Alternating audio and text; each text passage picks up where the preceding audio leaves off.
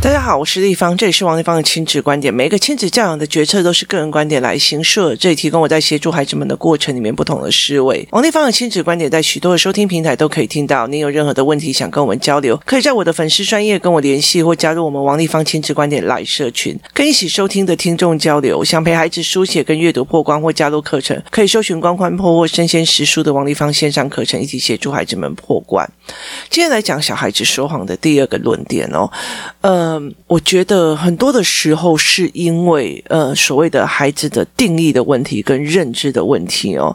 那以之前我们来讲的那件事情是说，妈妈明明看见姐姐去打了妹妹，可是姐姐说没有。妈妈的角度跟妈妈的认知觉得，你就明明打了，在我面前你为什么说没有？好，这个孩子他知道什么叫打，什么叫拍，什么叫做揍，什么叫做这些东西嘛。在我的教案里面有教过这一个哦，那我忘记是影音课程还是什么哦，所以其实我记得我有教过怎么去教孩子这些认知哦，什么叫踢，什么叫做做什么。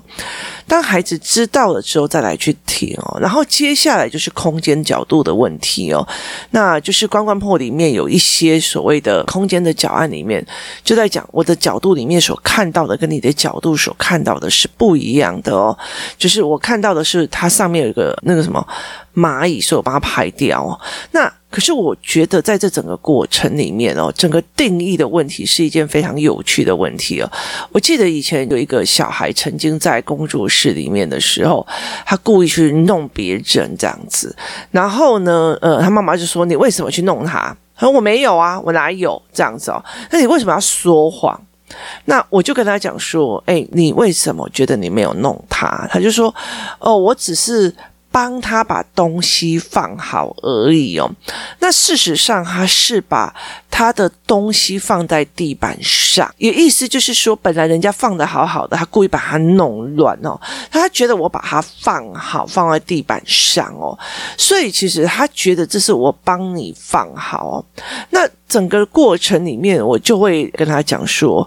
我认知里面，你的认知跟我的认知是一样嘛？你确定你放在这个位置上，那地板上它就是放好吗？还是对我来讲，它其实本来放在柜子里面就是放好哦。所以他会开始讲哦。那有时候其实在形容认知的这一个部分哦，有时候我们会认为小孩是狡辩哦，我没有摸他啊，我只是稍微轻轻的碰他一下哦。所以有时候我就会问他说，请问你刚刚你的身体有没有碰触到任何一个地方？就碰触到它，就接触碰触哦，它是比较中立的想法跟语言哦，然后去让孩子在讲这一句话。所以其实我会让孩子去理解这件事情哦，然后我会协助孩子去把这件事情讲清楚，你的认知到底是什么哦。那可是我觉得在这整个过程里面哦，父母的认知也是一个非常重要的一件事情哦。父母怎么对很多事情的认知是调整过的哦，也意思就是说，例如说有一个孩子，他就是用左右手的食指各要去戳一个，例如说他是一个5岁6岁的孩子，他想要用左右手各拿食指要去戳一个3岁的双眼哦。我就问他，你在干嘛？然后他妈妈就走过来说，你是不是要帮他拍眼睛上的灰尘哦？那你用食指了，好，所以意思就是说，妈妈给的定义是对的还是错的？当妈妈给的定义是错的的时候，她明明是用2只食指想要去戳小孩子的眼睛，可是妈妈明明看到，她说你一定是想要帮她拍灰尘，你这个要骗笑是到底认知出问题的是在妈妈还是在小孩？好，认知出问题的是在妈妈，结果后来这个小孩所有的认知全都歪掉，是我打你。没有啊，我只是想要拍他身上的灰尘哦。然后我揍你，没有啊，我只是跟他打招呼，哥们，嘣这样子哦。所以其实在很多的时候是认知上出了问题，那个认知到底是怎么来的，它是怎么被定义的，其实是一件非常有趣的事情。有时候我会觉得说这个小孩在强词夺理，没有啊，我想要弄他的灰尘，那我就会去开始思维为什么他的认知在这里歪掉，就是他为什么在这里歪掉。然后十之八九哦，其实我觉得不一定要定义这个孩子说谎，其实他从小到大他的定义是不是，他的认知是不是被错误歪掉的，你了解的意思吗？意思就是说，好，我明明设计的这一个人，然后我让他，我跟你讲那个人啊，他在拿着手机拍你，然后于是别人就去把他那个手机拍掉，那明明是他讲的，然后他去设计的别人去拍别人的手机去做这件事情，他就觉得没有，我只是提醒他侵犯隐私权这样子哦。那可是他们那时候是在讲说叫这一个小孩要去拍所有的人，就是他两边讲话就对了。好，可是他会觉得为什么哦，那你为什么不原谅我？那为什么？因为从小到大小孩就在玩啊，小孩犯错难免的啊，你们大人要同理他。他会觉得我犯的任何错你都应该同理我，那个认知在哪里错的？认知在从小爸爸妈妈为了假同理而帮同理而导致的这个孩子的认知是歪掉的，就是他不愿意去承认这个孩子说你为什么要戳人家眼睛，你这样戳人家眼睛，人家眼睛瞎了怎么办？好，他不想要去面对，因为他在事情的当下希望全世界的人同理他的小孩，所以你是不是想要拍他的灰尘？好，那接下来他在打人的时候，他会讲没有啊，我在拍他的灰尘，我在拍他的蚂蚁。好，对我来讲，我可以定义这个孩子狡辩说谎，可是我其实会比较好奇的是，他的认知是怎么歪掉的？他的认知歪掉了，我就会去想，好，那他的认知是怎么歪掉？如果是他是妈妈这样教他的，那我就会开始理解一件事情，就是如果他觉得我拍你是我可以跟他讲说我在挥他的灰尘，好，那这样子的时候我就会开始考虑这个妈妈是不是为了要同理自己的孩子，完全不把别人的孩子当孩子。意思就是说我儿子没有要戳你眼睛，他只在帮你拍灰尘，就是他完全无视到对方的这一个孩子会被戳眼睛的这件事情，他试图的为去同理自己的孩子而给他一个认知错误的一个思维模式哦。所以其实这件事情非常有趣，我常常会跟很多的家长在讲一件事情，就是你的小孩子30岁的时候，他用可以这样子定义吗？没有，我打他只是因为为他好，没有，我打他只是让他知道说下一次不要犯这个错，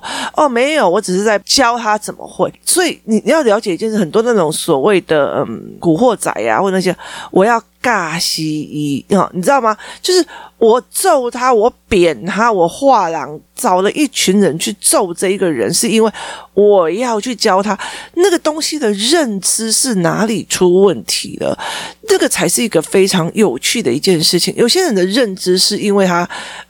空间的语言不一样，他的认知不太一样，我认为我对的，我看到的就是对的哦。所以在视角空间语言这个教案里面，我就有教这一块。那需要的人就可以去虾皮看，然后去买这套教案回去陪孩子练。那也可以看一下 YouTube 我怎么去教孩子视角的语言。他有些是因为他真的是不懂什么叫拍，什么叫打，什么叫干嘛。可是有一些的认知错误，其实是因为父母的认知错误来的。他认为这件事情，因为他是小孩，所以我必须要同理他，而不讲事情的真相跟是非。你明明就是戳人家眼睛，为什么要去直接帮他定义？你是不是要帮他拍灰尘哦？那所以到最后当孩子越来越大的时候，你就想这个小孩怎么谎话连篇哦，怎么会那么找借口哦。其实你会后来发现一件事情，他认知在很小的时候，为了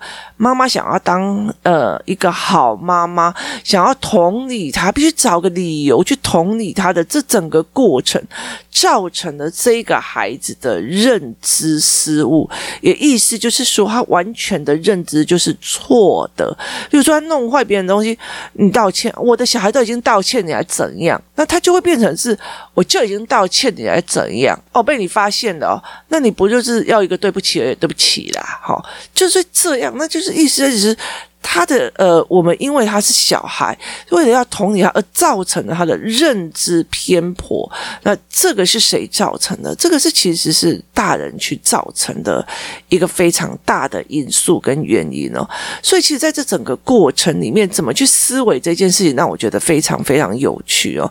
那你如果一直在跟孩子讲说哦，你这个不对啊，你这个明明就是打他，你这个干嘛的没有？他其实跟他的认知是不一样，可是他到最后又有怨哦。我妈妈都会说这个东西我就是在用它灰尘啊，你为什么要定义我在戳她眼睛哦？所以其实像这样子的对我来讲，我会觉得说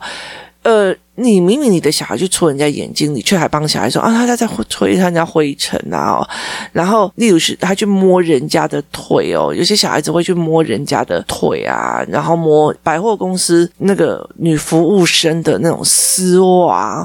然后你如果说对，我知道小孩好奇会去摸，不好意思，对不起哦，我回去教，我也很困扰，对不起对不起小姐，对不起哦，那我也很困扰，我回去教哦。然后我因为他会这样子让我去教他什么叫做人跟人的一个安全距离哦，我回去教哈。那其实不会有人跟你计较，为什么？因为他看到你的孩子伤害到别人，你的愧疚。那可是问题在于是啊，我的小孩就好奇啊，摸一下是会怎样？少了一块肉吗？好，那这个孩子长大之后，他的认知一定会歪掉哦。我没有摸他啊，我哪有摸他啊？我没有摸哦。好，他的认知是我好奇碰了他一下，我好奇点了他一下，我好奇触碰了他一下。他所有的说法不是说谎，他在自己心里面在认定的认知跟你不一样，他不是以说谎为取向。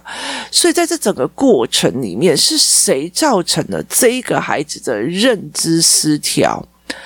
是谁去造成了这个孩子的认知失调的原因哦？所以其实我觉得，所以就比较值得百货公司的售货员，他大概这一辈子就只见到这个孩子一面。可是问题是，这个孩子的认知思维，他会被在他的父母身边好久哦。所以在我的认知里面哦，在说处理孩子说谎这件事情，在认知失调跟定义问题的这一块，因为孩子根本就不知道这个是怎么定义。我不是摸，我也不是错，然后我没有偷哦，我没有偷，谁叫他放在那边哦？我只是拿走齁。那我觉得很有趣的一件事情哦，就是我儿子有一个定位手表，就是我们家我女儿跟我儿子哦，包括我们家的猪队友也有一个定位手表。那个定位手表非常非常的有趣哦，它的价格很贵，就是差不多7-8千块台币哦。那非常有趣的一件事情哦，就是我儿子常常把他的手表弄不见哦。你知道我已经身经百炼了，就是因为一个7-8千的手表，后来因为它有定位系统，所以我马上就可以看清楚他在哪里。好，我可以知道他在哪里，他可以让我去找手表。那以前我会帮这个手表定义成夜晚休眠，就是晚上的时候是进入休眠状态的。那经过我的儿子很多次弄不见的时候，我就不帮他做这件事情哦。我觉得他的这个设计是非常有趣的哦。他有一次这个手表就不见了，那我儿子坚持认为是他放在学校的抽屉里面哦。然后我就觉得说那不见了，然后他已经到了晚上10点11点的时候，他才又要充电的时候，他才告诉我找不到。那我们就开始找嘛，那因为你要找通话手表的过程里面，就会先打电话，后来发现打电话没有用，电话被关机。然后后来我就开始想办法定位，最后的定位点是在离我家蛮远的一个地方哦。然后我就觉得说他会不会被人家丢弃在那个地方，他离学校有一定远度。然后于是爸爸就晚上去那附近找，因为有时候小孩子偷了别人东西，怕回去被爸爸发现就会乱丢嘛哦，所以可能也会丢在公园或干嘛，所以爸爸就回去找。然后那个时候我还不知道这些功能哦，后来到最后到了隔天早上，因为那天我很早出门，所以我就是刚好办完事情就去在附近，我就在那附近等着我要去看到底那一只手表有没有移动哦，或怎么样。然后一直等到小学生要上学哦，那我儿子的学校其实是上课时间比较晚，所以我就一直在等，然后等到后来，我后来就发现这个手表的设计非常有趣哦，它的有趣在于是怎么样，我可以定位它在哪里嘛齁，然后接下来我可以用寻找手表这件事情，就是发声音，我就现在想说这个手表是不是被别的小朋友给拿回家？那他就是小偷啊，他怎么可以偷我儿子的东西哦？那其实有一段时间，我的儿子的因为他有学习障碍，他有书写障碍，所以他用的笔啊，他用的所有的握笔器啊什么的都是特别的，然后就常常不见。我常常就跟他讲说，我跟你讲哦，你们班27个人，大概每个人都有你的笔了。我们常常抱怨这件事，他有一次他忽然讲说，如果我不做这件事情，如果我每一样都要很在意，我怎么知道谁会拿东西谁不会拿东西？感情你在做社会实验是吗？那非常有趣的一件事情，后来我就拿了这个定位手表，我就想了一件事情，就是它到了时间到的时候它就自动开机吧，它本来有休眠状态，然后等到时间到它就自动开机了，就是取消休眠了。那我就只要通过那个隐私权设定，你就可以去拍那一只手表里面可以拍到的环境，就我拍到的是一个黑黑暗暗的，就是它被藏在一个黑暗的地方这样子，所以我看不到东西。就我就很好奇里面的所有功能，因为我的手机可以去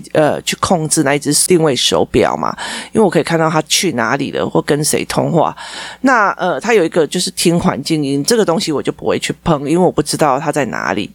会不会侵犯别人的隐私，所以我就找到一个东西，它就叫做释放音量。于是我就把它按下去哦，它会告诉你声音很大，然后你要小心哦。那它会叫你试听一下，说那你确定要用吗？于是我就把它按下去，你知道，它就发生了那种像警报器的蜂鸣声。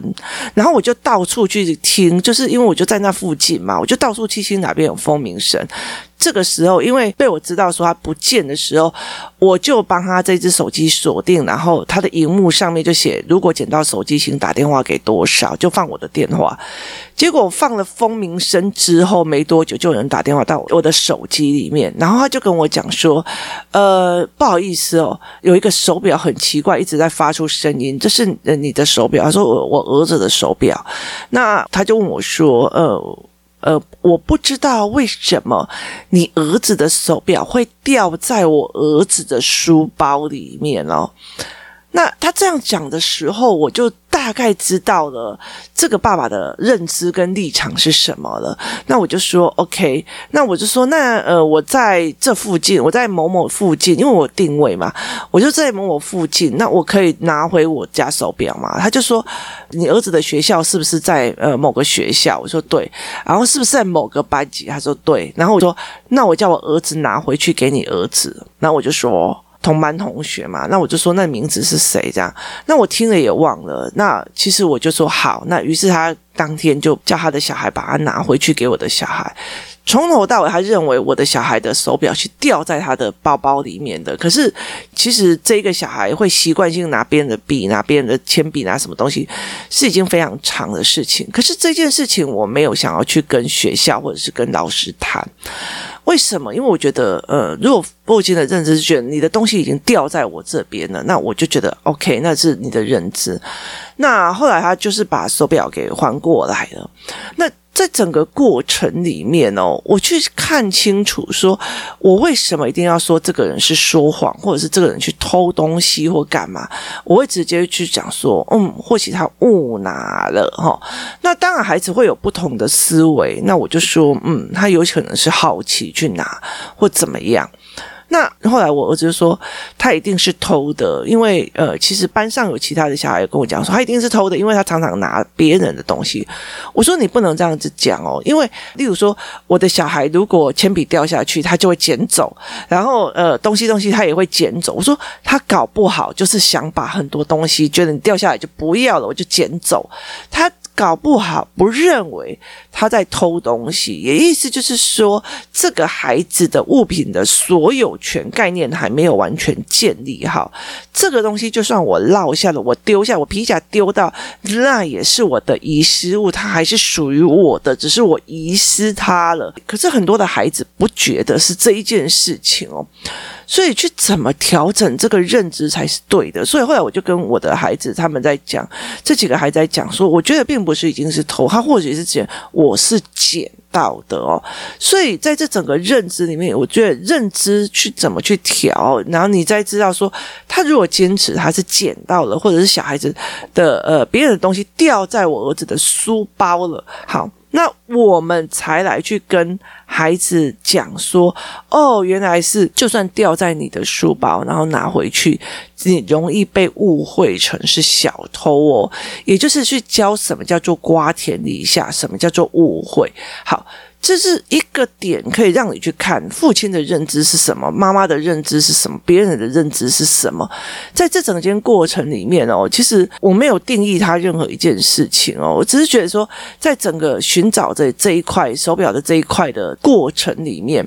我蛮好奇的一件事情就是在这孩子的认知的状况为什么会觉得就是反正是你掉下去的哦。那父亲也会觉得说你家儿子的手表不知道为什么掉在我孩子的书包里面哦，所以他认为是掉下去的。可是我有其他的小孩就跟我讲啊，那就是偷哦，就是我觉得那是定义的不同。那其实怎么样去把这个定义拉到对哦？那如果今天你的小孩觉得你是掉在我这边，我捡回来，可是你这个行为却变成是被别人是定义成偷，那意思就是说这个小孩的所有权认知是有问题的。这个东西是我的，我落在地上也是我的遗失物，而不是你捡到就是你的。这个认知没有建立好，所以其实在这整个过程里面你会看到孩子的卡点在哪里，而不是直接定义说你就是偷东西，你就是小偷，你就是爱偷东西这样子的概念。所以其实后来我在跟我的孩子在讲说，其实我觉得他的认知是以为别人只要掉下去的东西就是他的哦，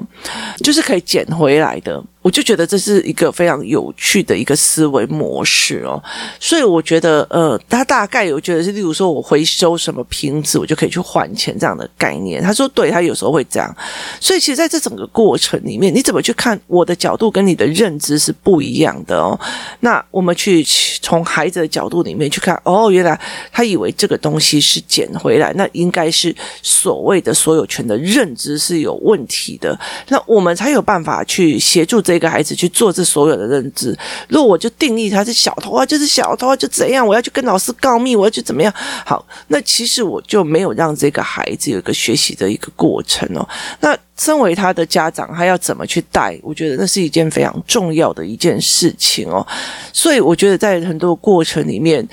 如果同样一件事情发生，我就说那你这里怎么会多出什么东西，我一定会去找说这别人知不知道他是真的给你的吗，给你才会有。好，来，很多这种事情在这里这样子哦，就是我跟别人借的是要还的，所有权还在谁身上哦。所以有很多的小孩他借给我就开始乱玩乱弄坏哦，跟他送我的他的所有权在我这个送你跟我这个借给你，所有权马上是转移的哦。我送给你这个孩子就变成这一样物品的所有者，